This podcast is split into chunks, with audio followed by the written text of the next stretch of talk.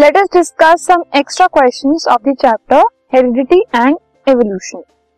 पहला क्वेश्चन है what is evolution evolution क्या है? सो जो एवोल्यूशन है it is a slow and gradual process which occurs due to cumulative effects of adaptation evolution एक ऐसी प्रोसेस है जो बहुत धीरे धीरे होती है, ठीक है? और उसके होने के पीछे जो रीजन है वो ये है कि जब कोई भी ऑर्गेनिज्म किसी सराउंडिंग में अडेप्ट होने लगता है और उसको अडेप्ट होने में कुछ चेंजेस हो जाते हैं मतलब सराउंडिंग में कुछ चेंजेस हो जाते हैं और उसकी वजह से उसको अडेप्ट करने के लिए उसको थोड़ा अपने आप को बदलने की ज़रूरत पड़ती है। सो धीरे धीरे इस तरीके से उस ऑर्गेनिज्म में जो चेंजेस आते हैं, उनको एवोल्यूशन कहा जाता है। ठीक है?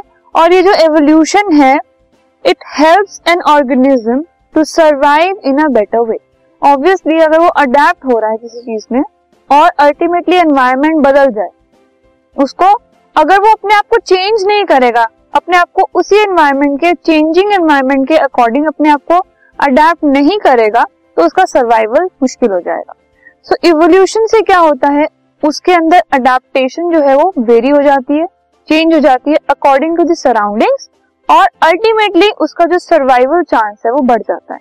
सो सर्वाइवल ऑर्गेनिज्म का बेटर हो जाता है इवोल्यूशन की वजह से।